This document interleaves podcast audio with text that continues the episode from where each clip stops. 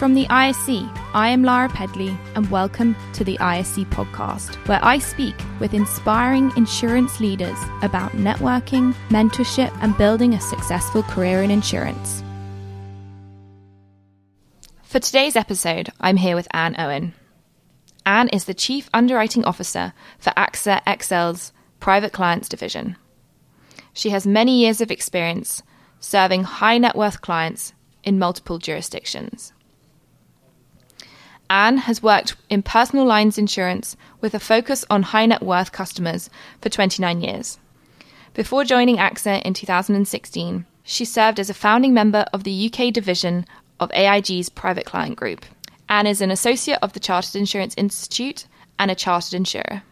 Ann, welcome. Thank you for being Thank with you. us today. So, looking back on your career of 29 years, what were some of the most challenging moments for you? I mean, I've had a number of challenging moments. I think the first one, you know, moving from a small broker down to all of a sudden working for AIG in the City of London, huge, you know, but I, I've only got happy memories of how great it was. Mm. And then, the, you know, the most challenging time of my career was when I got made redundant. And how how did you cope with it with redundancy, having built that business up for AIG? I mean, I took it personally, 100% personally, because this, as far as I was concerned, was my baby. y- mm. you know, um, I mean, we'll talk in a, in a minute about my real baby situation, but thi- mm. this, until that day, this had been, I gave it my life. Reflecting on that experience, is there anything that y- any advice that you'd give to someone going through the same experience? I realise now it's not personal. So I would say mm. to anybody, look, you know, it's bad, it's horrible, it's not personal.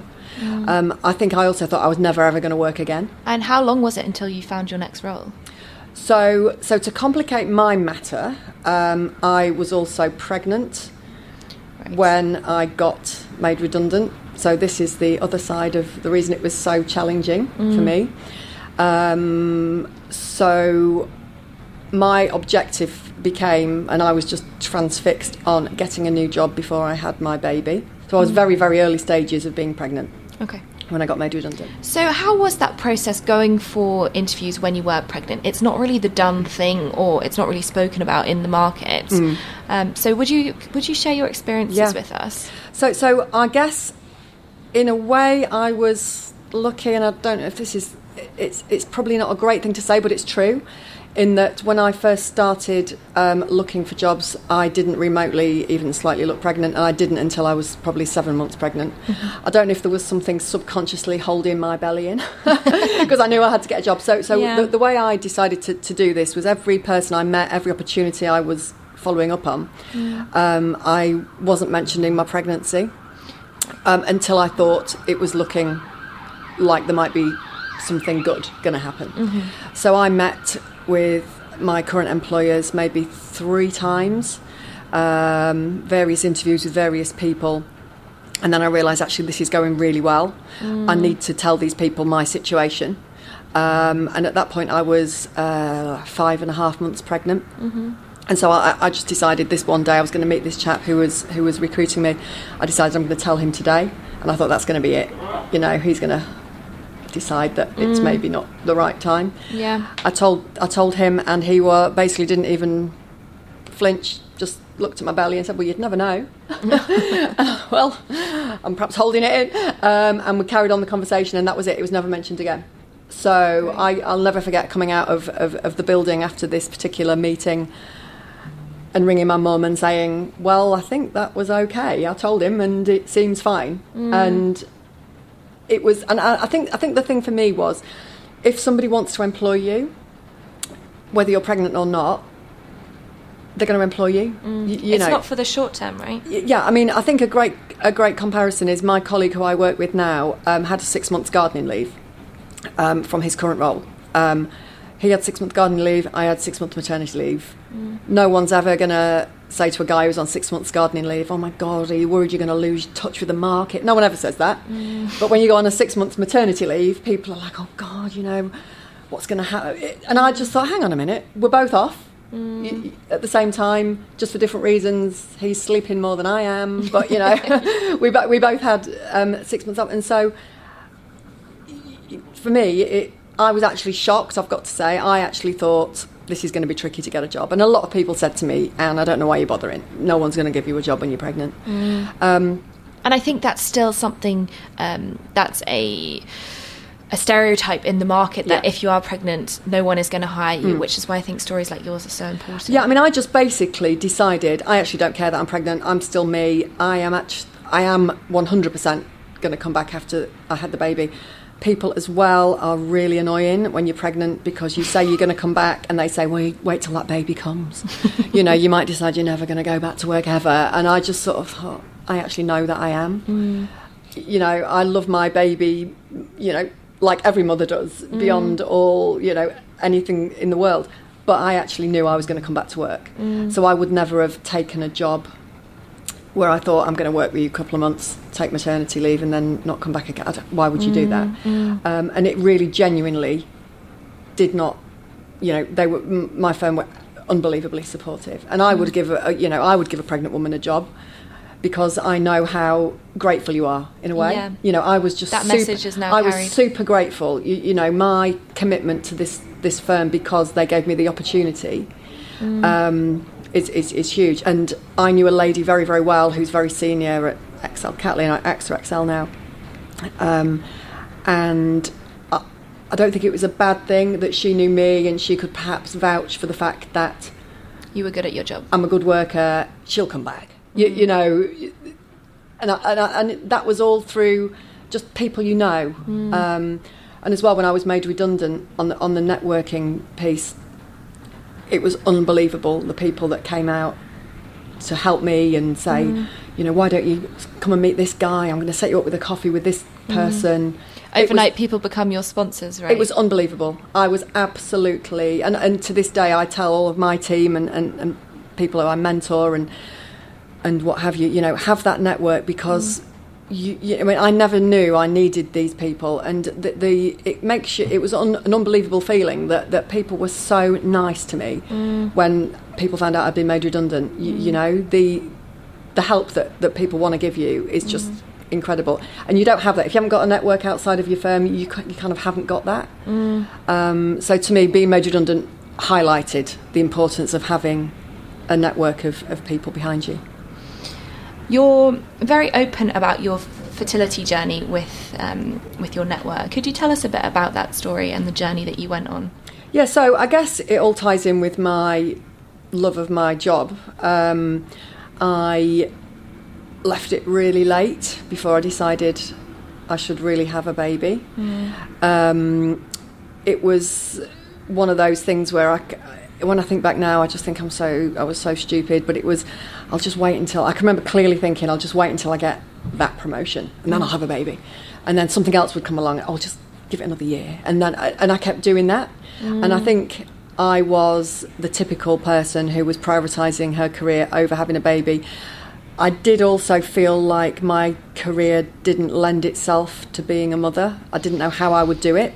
Um, at that point, the last sort of five years of my my job at AIG, I was um, I had a, a, sort of an international role, so I was travelling extensively, and I kind of couldn't work out how that could ever work with having a baby. Um, I should have realised that you work things out, but, Yeah. but at the time I just kept putting it off until the time when I thought, okay, I really got to do this now. And then, of course, you're getting older. Things don't happen like you anticipate them to do. You know, you can be a you can be an absolute control freak in the rest of your life, but mm. when it comes to nature, you, you, you can't be a control freak anymore. I think I found that hard as well. um, and so I embarked on a long and arduous IVF journey. Mm. I think not helped with the fact that I didn't feel that I could share that with work mm. because I was worried of being overlooked for any promotions there might be. Thinking about getting pregnant. Yeah, yeah, um, and that kind of thing. So I did uh, five rounds of IVF without a break Wow. and didn't take a day off work while I was doing it. Wow. I just carried on through. Um, And travelling, you said. as traveling well. as well. Wow. So, you know, packing injections and drugs in hand luggage and having to show a letter to the people at security is why you've got needles in your back. Mm. When I think back now, I was just like, what was I doing? Mm. Absolutely ridiculous.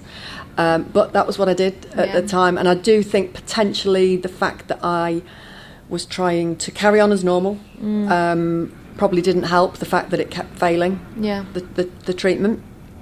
Um, I can remember clearly one day after having um, the part of the process called the embryo transfer, which is the big part of the process in IVF. I can remember the very next day running from my office in Fenchurch Street to our other office in Cheapside because I was late for a meeting and thinking probably shouldn't be running down the street today. Mm. Um, so things like that, you know, yeah. I was again prioritising my career when it was that that was that was stupid. I, I realise now. Mm. Um, so I think that on on that front, um, if I look back, that is something I would definitely change about the way I handled mm. that part of my life. Mm. Um, that I should have started thinking of having a baby a lot sooner than mm. age 42. And when I did have to go down this treatment route, you know, really take, you know, focus on that mm. as, as an important, as well as keeping the career, you know, focusing on the job, but yeah. actually giving myself a bit of a easier time on, mm. on, on that side of things. And so, reflecting on your experience, is there anything, any advice that you'd give to organisations um, as to how they can support individuals in a similar situation? Because you and I have spoken, and a lot of people are going through through struggles. Um, starting a family, mm-hmm. um, how do you think organisations can better support um, both male and female employees going through that journey? I think it's a difficult subject um, because a lot of people don't want to discuss it. Mm. I mean, I didn't discuss it with anybody. Mm. Um, because there's that faux pas of telling your yeah. employer that you're planning on having some time out, but you don't know when it's going to happen. Uh, yeah, and it's, that's a really impossible conversation to have. Mm. I think mm. to make this kind of conversation more acceptable, um, maybe if I know some firms are starting to bring in policies around fertility treatment you know, supporting people either financially or with extra days holiday, that kind of thing. That makes it more acceptable. Mm. You know, nobody wants to do IVF. Nobody chooses it. Mm. You know, you, you know, you in a million years, having been through it, you are never going to choose to do that. So I think mm. if you're having to go down that route, for your employer to have some support available mm. and knowing where to go to, you know, even if it's going to HR, yeah, as opposed to talking to your boss not making it public. Not making it public. You don't necessarily, you, know, you don't want your colleagues knowing that you're trying to have a baby necessarily. Some people do, mm. you know. Some people, are, some people don't, and some people don't. Yeah. So I think, I think for it to be more of a, a, a conversation that can be had in the office and that you know you're going to be supported, I just felt like I would be sidelined. Mm. That was my feeling. I don't know whether I would or not. Um, but that was how I felt. So I guess the rest doesn't matter. Even if I wasn't, I felt like this wouldn't be a great career move to let people know mm. that this is this is what I'm doing. I did in the very very latter stages when I just felt a bit overwhelmed by it all. I did tell my boss mm. very latter. But this was after I'd been through yeah. a lot of treatment. Um, so I, I think making it a more acceptable thing to talk about. And, and I think by, by bringing in some policies around it, it can just be something as simple as a couple of days extra holiday if you're having an IVF cycle. Mm. You know, you, you have to go, and, until you're in it, you don't realise. You know, you have to go and have your blood tested every day when you when you're doing it. You know, you have to go and have scans. It's you know a huge amount of of time. Mm. I used to mm. go to this place down Harley Street at 7:30 in the morning to go and have my blood test, have my scan, go to work. No one ever knew. Mm. Yeah, but that puts that takes a toll on you. Yeah, it does. Um, Especially five rounds. Yeah, ex- exactly. But I used to think, oh, I can do it. It's fine. It opens at seven. I can get there and get to work.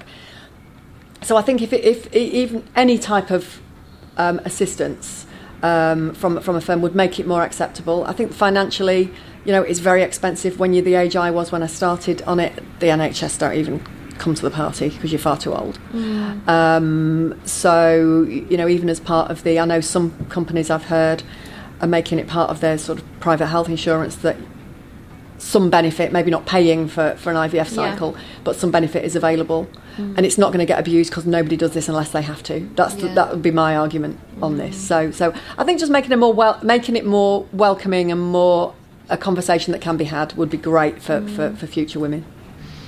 So tell us a bit about that journey of re-entering into into the workplace. How was that journey into your new organisation? So I think the brilliant thing for me was because I started two months before I had my little girl. That that was. I mean, I worked myself. Like I worked so hard in them two months. I was actually feeling really, really good, even though I was seven months pregnant. So I just totally took advantage of that, and got in there, met as many people as I could, worked out what there was to do. Because again, when I joined uh, my current company, it was to do the same as I did at AIG, set up a brand new business as well. So it was started from scratch. It wasn't replacing anybody. Um, it was a brand new role. So I, I really used them two months to, to get to know as many people as I could, you know, really get engaged in the business. And then when I went off, I stayed engaged. I think this, for me, my return to work story um, was very, very positive because I decided I actually wanted to keep engaged. How so? Um, I was, uh, you know, I carried on checking emails, um, joined conference calls, Okay.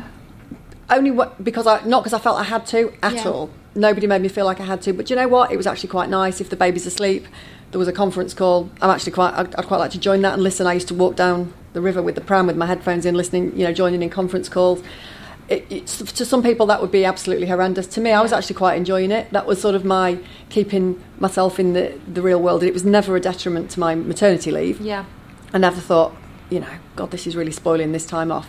Mm. For me, it was great. And so, therefore, my transition back, I went straight back in full time uh, after six months. It was actually quite easy because I didn't feel like I'd ever really gone. I'd never disengaged. You know, I didn't feel like I'd missed loads of things because I knew what was go- what was going on. Um, so my return to work was brilliant. You, you know. Um, it's not for everybody keeping engaged while you're off. For me, it worked really, really well um, and and meant I just didn't I didn't even phase my return. I just went straight back in because I was you know I felt ready to, to do that.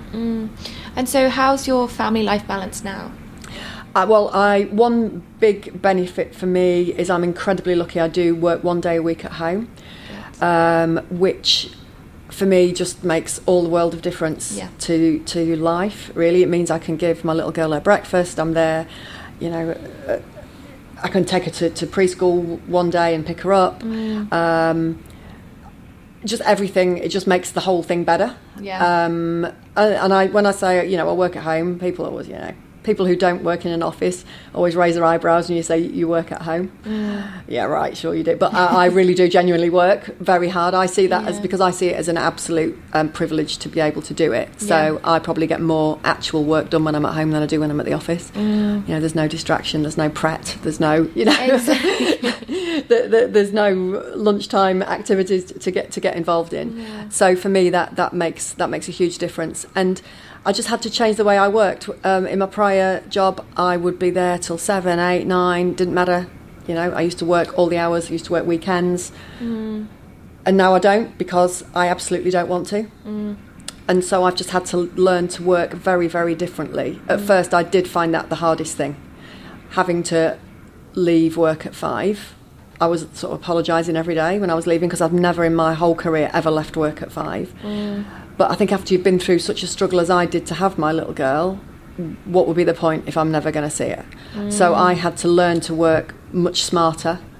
Um, and I just absolutely, you, you know, am ruthless in prioritising um, things. You know, I used to think, oh, it's fine, I'll do it later. I'll do it on Saturday. I'll do it. I, I, I'm, I'm not going to do that anymore. Yeah. So I've had to just change my way of working, and that was probably the biggest challenge for me when I came back from maternity.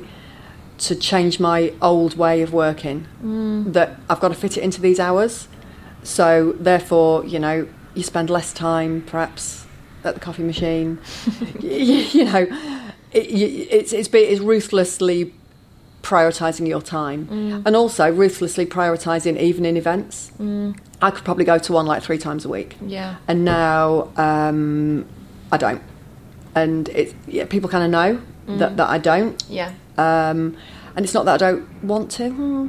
I suppose I don't want to because I want to be at home with Yeah. Charlotte, but I also, in a way, would like to because I want to keep, y- you know, that side of, of, of work going as well because it is important to, to, to keep in the social side.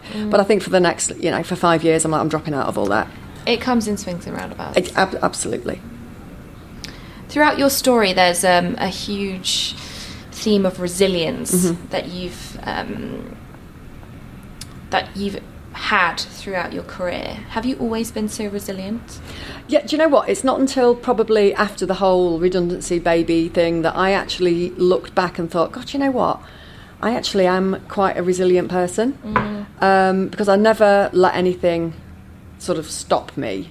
Mm. Um, I was determined I was going to get a job. Mm. You, you, know, okay, I, I, sat on the sofa with my dressing gown on for a few days after I got made redundant, you know, eating crisps or whatever it is you do, mm. and, and then decided, right, you, mm. you, know, this is not for me. Mm. Um, and that really did, when I reflected back, I thought every time something's happened, I've actually, I actually just get on with it. Mm. I think that's very much my upbringing is like that. Um, you know, my parents, my mother was actually unbelievably in the same job for 50 years. Really? Unbelievably, she retired a few years ago and she'd been there 50 years. Wow. Um, and my father was in the fire brigade for 40 years. You know, I'm, i come from in a family. family I come I come from a family of very loyal, yeah. you know, resilient, if you like, people, and and it just comes naturally to me. Um, but the whole redundancy, pregnancy, IVF mm. thing, you know, I went through IVF and, and just treated it almost like a project, whereas some people it really does, and I know it does. Yeah. It becomes very emotional and. Um, I, I did not treat it like that. I was mm. like, if I go down that route, it's not gonna it's not gonna be good for me. So I just you know I had a spreadsheet. I, you know this was this was a, this was a project, um, and and and when I look back now, I realise that you know bouncing back is probably quite a good attribute mm. to have, and just dust yourself off. You, you, know, I was when I was made redundant, I was actually as, as apart from any other feeling I had, I was embarrassed. Mm. I was just really embarrassed. I just I was embarrassed. I didn't want to tell my parents. I felt mm. like that that I'd really have let them down. Don't know why I felt like that, yeah. but I did feel embarrassed. I felt embarrassed to tell my friends. I, I think telling people you've been made redundant, I always felt people would be like, "Oh yeah, what did you do? you know, what, what, what went wrong?" Which, as you said, it's not personal. It, it's not, um, and and so I think that to bounce back from that and get rid of all them, you know, feelings of, of embarrassment, mm. you know, ashamed. But I was a bit ashamed to be made redundant, mm. and and and getting out there and just dusting myself off. Right, come on, mm. let's let's do this. Um, I re- when I look back now, I'm actually quite proud of myself. Actually, in a strange way, I'm not often proud of myself.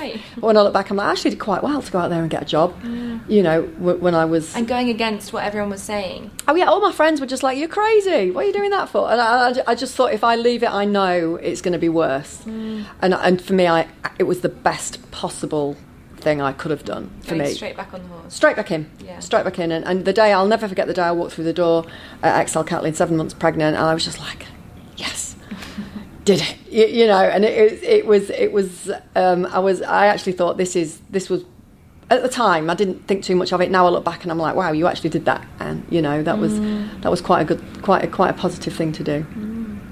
Was. Congratulations. Thank you. So my final question is going to be: What advice would you give to someone thinking about a career in insurance? What does it have to offer? I mean, I think you know, for me, this has been the best career. I, you know, I've loved every single minute of it. I love being a broker. I love being an insurer. Um, I think you get a variety in insurance that you don't get in any other industry.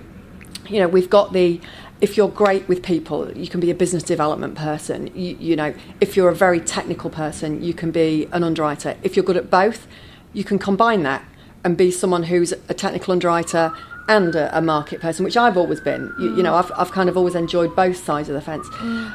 The, the opportunities are you know they're they're they're great. I think it's the variety that you can see. You know, you want to work in claims.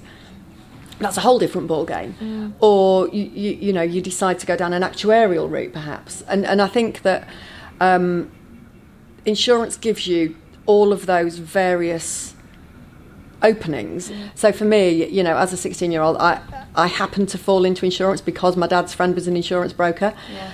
Um, and it, it couldn't have been better for me. Great. Well, thank you so much, Ann, for coming along today uh, and being so honest and sharing your story with us. I really it's my pleasure. It. Thank you. Great.